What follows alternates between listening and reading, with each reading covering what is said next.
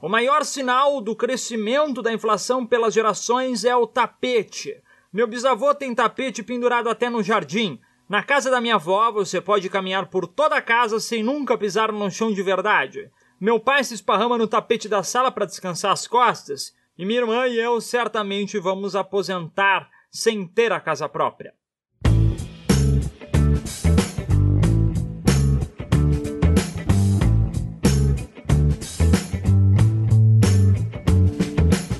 Falando de looping constante, você sabe quando o cachorro fica doido e começa a girar feito um louco num frenesi doido da vida? Sim. Então a Maia não faz isso. Ah, não faz.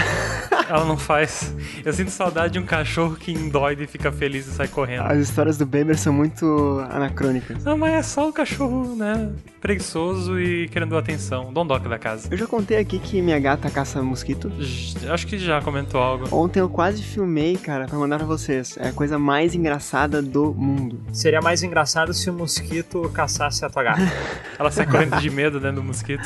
É meu outro gato, tem medo de tudo, é capaz de ter medo de mosquitos também. Quando tinha essas coisas de. é, começa a ter esses muito. Enfim, né? A, o, o- a publi... assim, assim, a- o jornalismo às vezes é um pouco caótico, exagerado sobre a questão da. é, de explorar mesmo tragédias como a questão da dengue, a questão do Zika, velho. Mas eu lembro, uma das- acho que foi no ano do Zika mesmo, que tava tanto em discussão, tanto em evidência o tempo todo falando disso, que tipo, eu. eu- se eu via um mosquito no ambiente, eu começava a ficar paranoico. E aí eu saía, sabe? Com medo. Cara, onde eu trabalho, ali na, na, na rodoviária de Florianópolis, né? Aqui na rodoviária de Florianópolis, tá tendo. Você tá na rodoviária agora? Não, não, tô de boa, tô em casa. Ah, Mas tá tendo um surto de mosquito ali absurdo, cara. E eu morro de medo de pegar uma doença, alguma coisa assim, porque, tipo, é, por mais que, que é tanto mosquito que de repente ali, se tu colocar uma porcentagem baixa de, de, de mosquitos infectados, a chance é muito grande, sabe? Deve ter, tipo, milhões. Ainda mais que, tipo, tem uns.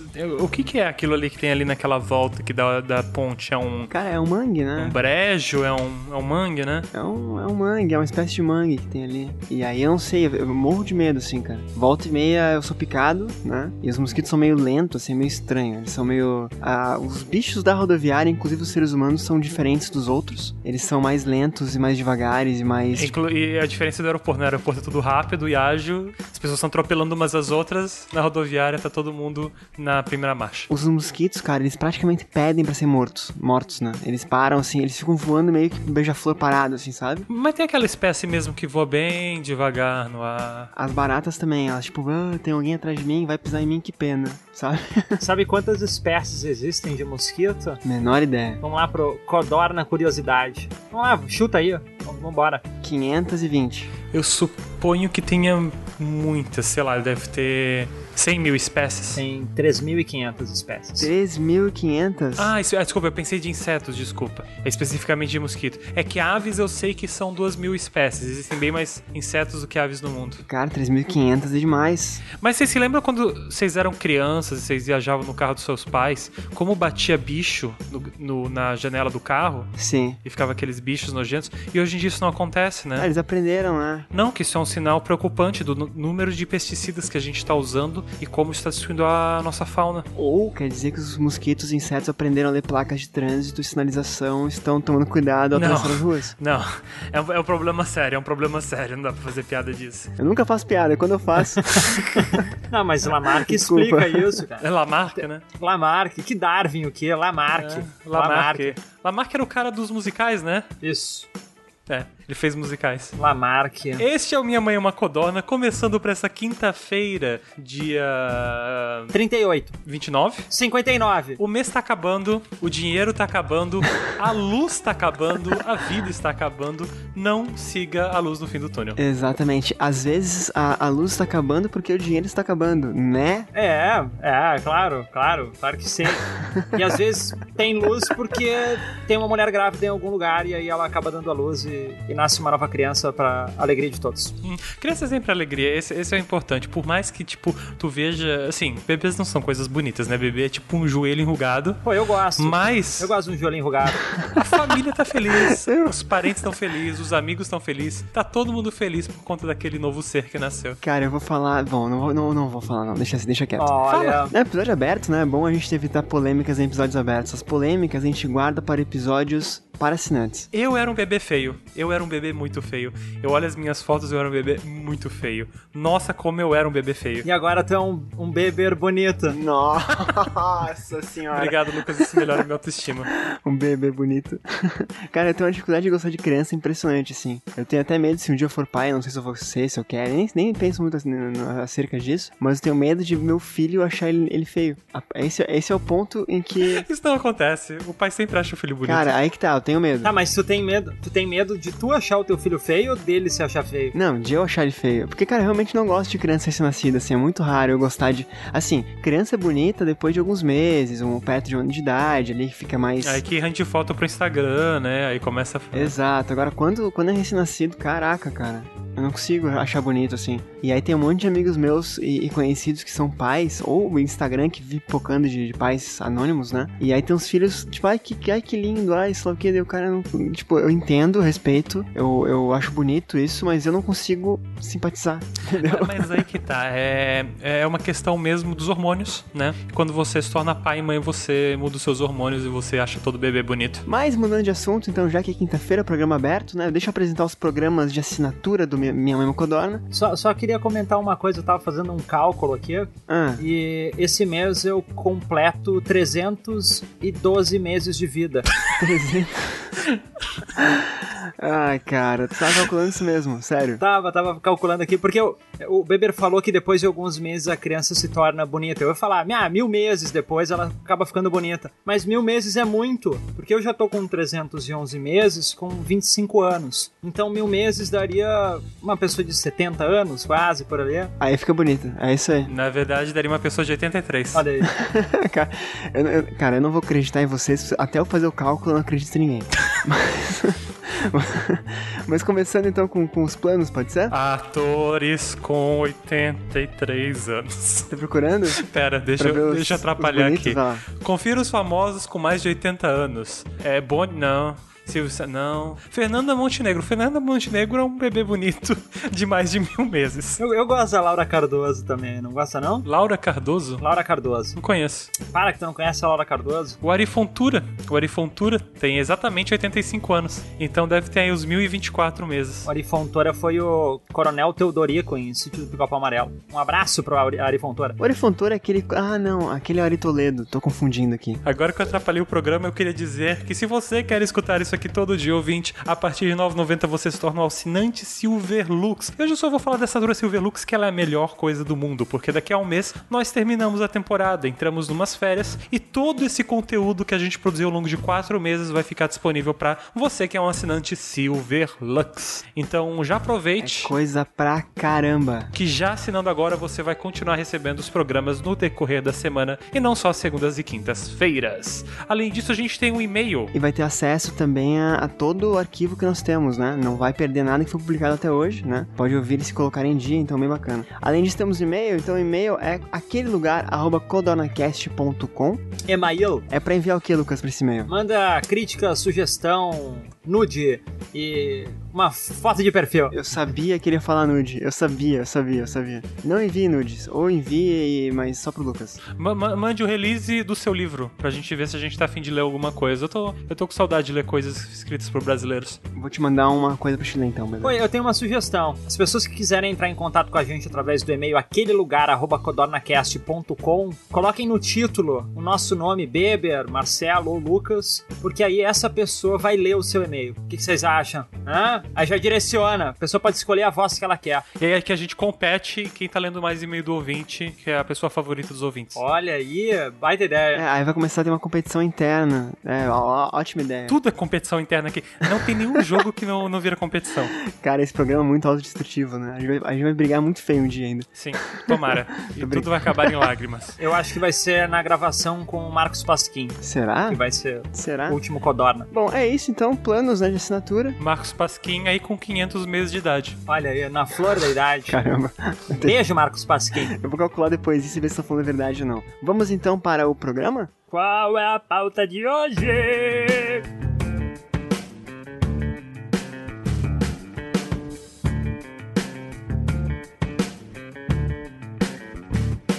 Lucas, eu queria, eu queria começar esse episódio, cara, contigo contando a história do que aconteceu com o senhor na quinta-feira passada. Quinta-feira passada, que dia maravilhoso. Também conhecida como um quarto de mês passado. Quinta-feira, Um 4 de mês passado, uma semana atrás. um quarto de mês. Ah, faz sentido.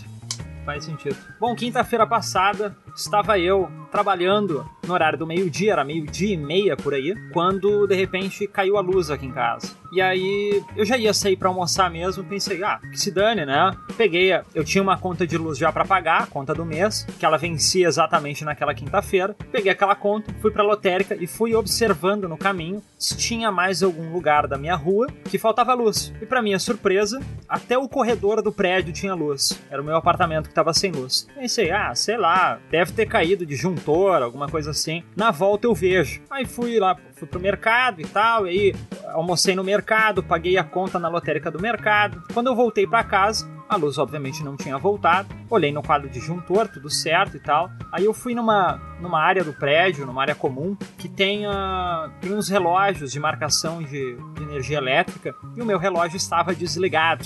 Pensei comigo, quebrou o relógio, quebrou o relógio. Isso, especificamente isso, alguém tem que ter lá- ido lá desligado, né? Isso, é. Ou, ou sei lá, alguma falha do mecanismo, alguma. ou- quebrou o relógio, algo assim, chegou a passar pela minha cabeça. O, o Lucas é otimista até dizer chega, né? Ele não pensa na pior coisa que pode ter acontecido. Ele pensa que houve um problema, né? O- Nem, nem otimista, o problema não é dele. Eu sou, eu sou conspiracionista, eu acho que alguém já aprontou pra cima de mim. É um trote, O né? problema tá nos outros, né? É um trote do Figueiredo, de alguém.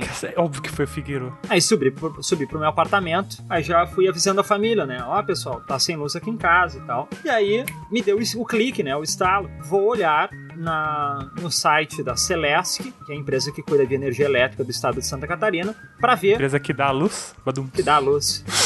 que horror. Pra ver como é que tá a minha situação, né? Se pelo menos as contas estão pagas, se tá, tá ativo ali a situação. E pra minha surpresa, tinha uma conta de setembro. Do ano passado. É, não, de- não desse ano, desse ano. Uma conta de setembro que ela não estava paga. Por que, que ela não estava paga? Porque eu fui viajar e meu pai, que, que fica- ficou responsável aqui pelas contas, também foi viajar. Então essa conta passou pelo meu filtro, passou pelo filtro do meu pai e, cara, e aí ficou. É, é, é aquele negócio, né? ele pensou, ah, o Lucas vai pagar, tu pensou, ah, ele vai pagar e ninguém pagou. Exato, exato, no conforto da rotina. É um. É, é- é um, é um. Como é que é o nome? É uma anedota da ausência de comunicação da família brasileira no século um. XXI. Foi isso que aconteceu. Uma anedota da ausência de comunicação da família brasileira no século XXI. Perfeito. E aí. E aí eu comecei a resolver o rolo, né? Porque, tá, como é que eu vou fazer agora pra eles ativarem a minha luz novamente? E só, só, tu tu já tinha passado por isso antes, Lucas, pra saber o, qual é o passo a passo nesse momento? Que é nada, que é nada, que é nada. Tem, não tem tutorial no YouTube de como reativar sua luz quando você não pagou sua conta? Imagina um canal de YouTube só da derrota, assim, né? Como equilibrar, como convencer seu, seu dono do apartamento a não, a não cobrar o aluguel do mês passado? Como reaproveitar restos de comida de restaurante? Ah, o Yahoo Respostas te ajuda muito nisso, né, cara? É, a respostas era mais, era mais rolê da derrota, mas eu queria muito um canal de YouTube focado em a sobrevivência do jovem brasileiro começando a vida. Aí eu comecei a resolver o rolo toda a tarde. E que tristeza, porque eu tava finalizando um arquivo no computador, precisava encaminhar o arquivo ainda naquele dia. Aí aí liga pra um e 0800 e não tem, cara. Tu liga pra 0800, até queria mandar um beijo pra Letícia do 0800 da, da Celesc. Um Beijo no teu coração, Letícia. Tu fo- Você foi muito prestativa e, e merece um aumento salarial. aí. Fala com teu chefe. claro, ela vai. E aí eu sei que. é, Ela vai dizer o Lucas pediu aumento e o chefe vai dizer, claro, o Lucas pediu aumento, por que não? né? Usa, usa- usa esse programa como O referência. Lucas do Codoro. Apresenta pro chefe. E aí, cara, eu sei que, assim, a Letícia foi a última instância que resolveu meu problema. Porque eu passei por uns três ou quatro, quatro pessoas que não tem, assim. Tu liga pro 0800, a primeira coisa que acontece, pedir pra teclar número. Tipo, ah, tecle 1 para ser atendido por um dos nossos funcionários. Tecle 2 para saber. Ah, eu já fui num direto e aí fo- eu fui passando por essas instâncias depois. Acontece que em todas essas instâncias, eles te dão um número de protocolo, né? E, cara, eu tenho uma teoria de que sempre que as pessoas te dão um número de protocolo, se precisa de número de protocolo, é porque não é eficiente.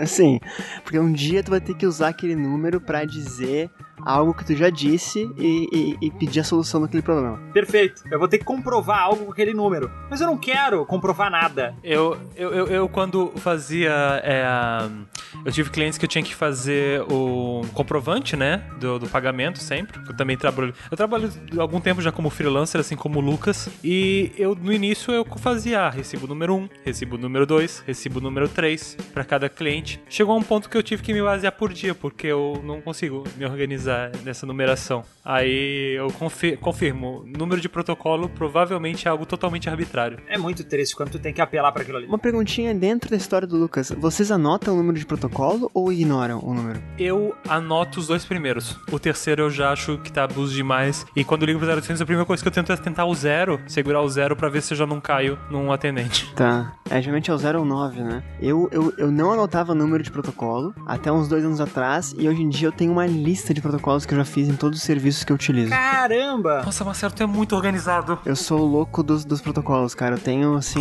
Não, você é organizado. Você é um ser humano organizado. Tento, cara. Você já é, tá num nível maior do que eu. Droga, desculpem. Mas tá.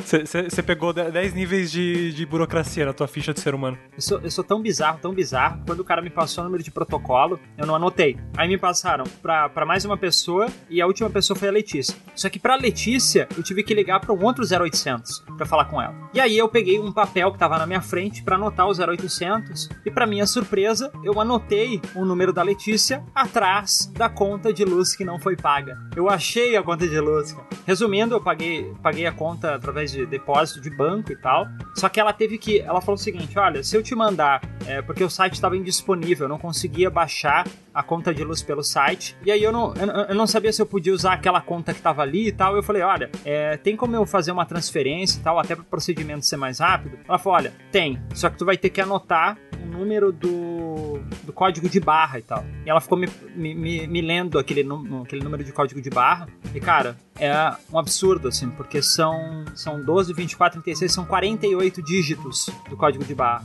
E aí foi nessa, mas deu tudo certo, paguei. E aí existe algo que eles. É um serviço que a Celeste oferece, que para tu ligar novamente a tua conta de luz, tu pode optar se tu quer uma ligação de urgência, uma li- uma ligação convencional e tal, uma religação, né? Só que, claro, tu paga valores à parte. Pedi a religação de urgência porque era uma quinta-feira e a ligação convencional ela duraria três dias, três dias úteis. Não, são dois dias sem trabalhar, né? Daí tu calcula ah, quanto tá a minha hora, quanto tá o meu serviço. Não, eu, eu estaria até agora sem energia elétrica, porque como são três dias úteis, na quinta-feira, não, não teria como. Aí eu paguei 30 e poucos reais a mais pra acontecer a reativação até às 7 horas da noite. Isso era umas 5 horas da tarde, por aí. Então o que importa é feliz. Olha só, eles te deram felicidade. Paguei feliz, paguei feliz. Paguei por amor ao atendimento da Letícia. Quando eu mudei de apartamento, cara, eu, eu vim pra esse apartamento onde eu tô hoje não tinha relógio aqui. Tinha, que- tinha que, tipo, o antigo dono tinha levado embora e tal. Eu tinha que colocar o re- o re- um relógio novo, né? E eu não tinha feito isso até o dia que eu cheguei aqui. Então foi a mesma coisa que o Lucas, assim. Tipo, eu tive que ligar pra lá e implorar pra, ligar, pra ligarem o relógio, senão eu ia ficar alguns dias sem luz no apartamento novo, sabe? Você implorou muito, Lucas. Eu, mante, eu mantive a minha compostura. Manteve a Mantive. compostura. Até aquele momento, né? Eu acho que se demorasse mais um pouco, eu fiquei enchendo o saco também. Mandei e-mail e liguei de novo pro 0800, é, exato. Mandou foto do grupo, É, Foi, foi ficou fazendo stories, né? várias fotinhas. Você não pensou em canalizar a energia do celular de volta pra rede da casa? Às vezes? Cara, às vezes até numa, numa corrida, né, cara? Ficar. É energia cinética. Sabe o carregador do telefone? Qual, qual que é o teu aparelho, Lucas? Quer que eu faça um merchan de marca agora? Não, tudo bem. Vamos, vamos, vamos ignorar. Eu acho que funciona pra É todos. um Siemens A50. É um, é um Siemens, tá? É um Siemens, beleza. Siemens A50. Sabe o, tem um carregador que tu usa? Tu liga um lado na tomada e um lado no celular, correto? Aham. Ele, ele puxa a energia da parede e coloca a energia do celular. Se tu colocar, conectar ao contrário, ele faz o contrário. Ah! Ele manda energia do celular pra parede. Meu, Marcelo, que genial, cara. Então quer dizer. Só a Siemens faz isso. Só o Siemens faz isso. E a Nokia. Foi com esse tino pra negócio que o Marcelo criou a empresa de cartões dele. Exato. Ah, meu plano de negócio é incrível, é incrível. Mas tudo bem. Cara, essa história do Lucas me deixa, me faz pensar o quão dependente nós somos de luz, cara. Porque, assim, é muito frequente aqui em Florianópolis eu ficar sem, sem, sem luz por queda de energia mesmo, né? É uma ilha, né? Cara, é bizarro, é bizarro. Vamos começar por aí. Quem considera uma cidade numa ilha? No verão mesmo, a gente fica até no, até no meu trabalho de novo, voltando a falar da rodoviária, a gente fica horas e mais horas sem luz, assim, véspera véspera de Natal, véspera de Ano Novo, imagina o caos, né? A a cidade não tem como comportar tanta, tanta gente e falta direto. E durante o ano também, aqui em casa, na casa do meu irmão, volta e meia tá caindo luz, assim. E eu lembro de um, de um, de um, de um evento muito traumático que foi o blackout na ilha. Vocês ficaram sabendo disso? Eu lembro alguma coisa sobre. Eu acho que isso foi em 2002. Pagava ingresso? Não, não era. É- é- Era de graça. De Era graça. de graça. Na verdade, não era de graça. Você pagava pra ficar sem luz. É, não, tu pagava, tu pagava a, lu- a- a- a conta da Celeste no final do mês com ou sem luz, na verdade, né? E tu, per- e tu tinha um prejuízo gigante de comidas, etc. Eles foram fazer a manutenção dos cabos de luz numa época, em 2002, acho que foi 2003 o máximo, embaixo da ponte aqui, a, a Pedriva Colombo Salles. Eu não sei, eu não lembro o que aconteceu, mas na época falaram bastante sobre isso, estourou a, a fiação. E aí tu imagina que Florianópolis é uma ilha, a única fonte que, que, que trazia luz, energia elétrica pra ilha era a ponte. Então ficam uns 13 dias sem luz. Não tinha aqueles catavento grande bonito ainda, né? Não tinha nada. Tem catavento grande lá em Flo- agora em Florianópolis? Não, aqueles ah, de energia eólica? Ah, que esse catavento. Não, não, eles fizeram agora tubulação por baixo do mar, baixo da, da Bahia aqui. E cara, mas foram três dias, foram três dias que eu me, esta- eu me senti dentro daquele filme A Estrada, sabe? A Estrada, The Walking Dead. Cara, era bi- é bizarro como as pessoas dependem de luz, cara, pra segurança, assim. O meu bairro era mais isolado na época do que onde, onde eu tô hoje em dia. E eu lembro que tinha, tipo, policial passando de moto a cada 50 minutos, uma hora, assim, mais ou menos. 45 minutos, uma hora. E era bizarro porque, cara, tu não enxergava nada. Não tinha lua, não tinha nada. Todo mundo na- na- fora de casa, assim, tipo, sem comida, sem TV, sem, sem internet, sem. Não, Em 2002 também só tinha internet de escada ainda, né? Mas assim, cara, o pior de tudo é que a gente teve que ir atrás de, por exemplo, pilha. Quem é que tem pilha? Quem é que tem televisão a pilha? Quem é que tem rádio a pilha hoje em dia? Né? Eu lembro que em 2002 já era raro ter, imagina hoje em dia se acontecer uma coisa assim. Eu acho que hoje em dia é mais comum porque tem muita gente de. Esses, a- com a- com o tanto de coisa que vem da China hoje. É comum as pessoas comprarem isso pra pesca, essas coisas, sabe? Ah, tá, pode ser,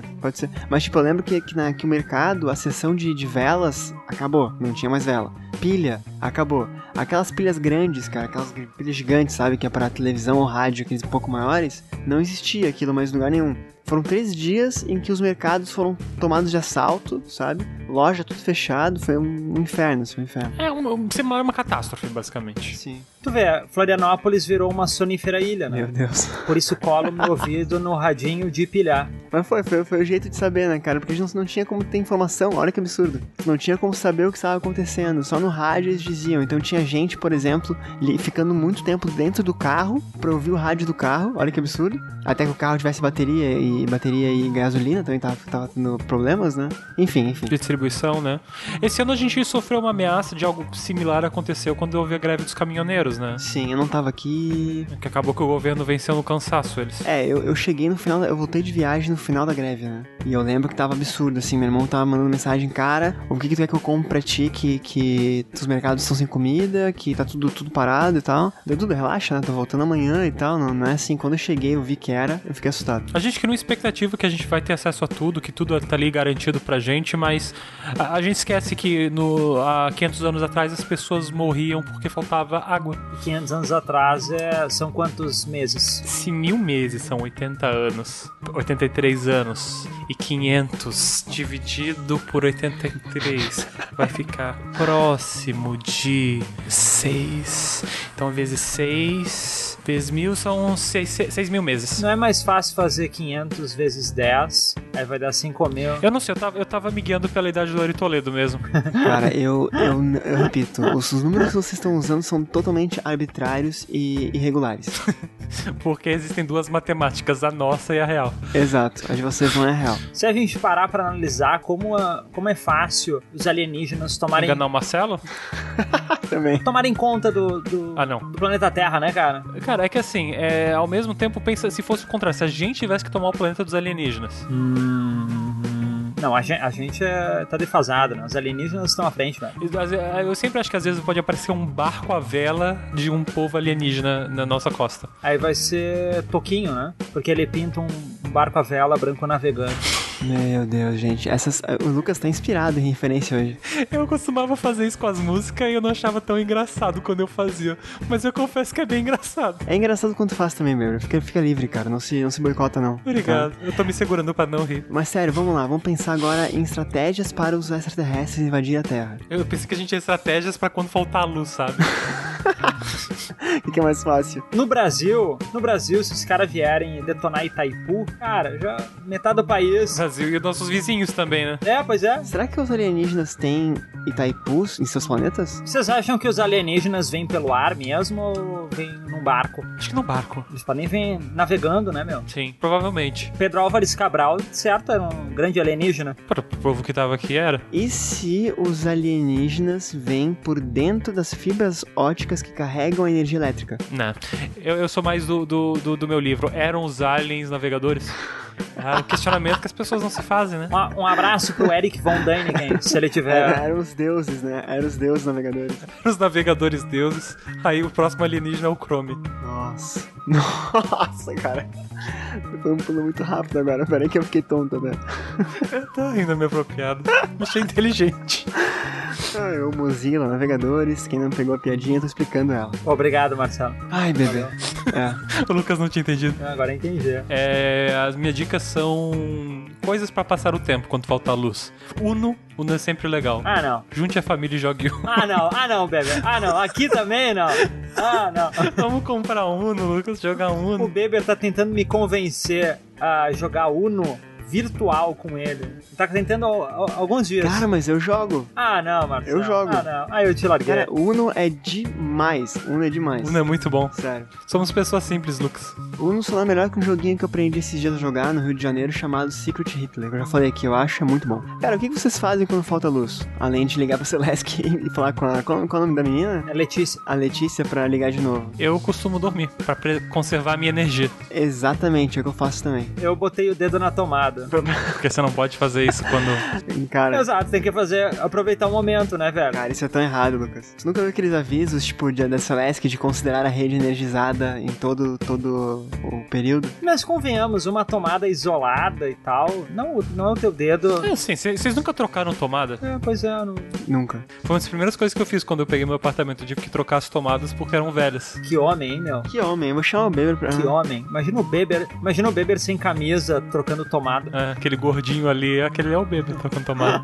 Branquela igual um queijo. Cara, o dia Ah. que eu troquei uma resistência de chuveiro foi o dia que eu me senti o adulto mais capaz de todos os tempos. Mas eu me troquei, eu troquei morrendo de medo. Ah, mas resistência de chuveiro é, é- é de dar medo mesmo. Tá louco, né? Vai que, sei lá. Qualquer coisa com fio dá medo, cara. Esse Secret Hitler é- é um. Eu tô vendo o vídeo aqui. Vocês, tipo, alternam quem é o presidente, aí o presidente puxa uma carta. Quer que eu explique o jogo aqui em áudio? Não, não, eu só tô pensando, cara, que interessante porque. É muito bom, é muito bom. Porque olha só, você realmente. Você é a chance de você ser o presidente em algum momento da sua vida.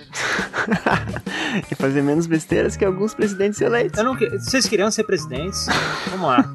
Eu seria um bom presidente. Eu faria umas duas Itaipu. Não, minto. Cara, se eu fosse presidente, eu ia encher a costa de catavento, cara. Não é maneiro quando você vê aqueles catavento lá na distância.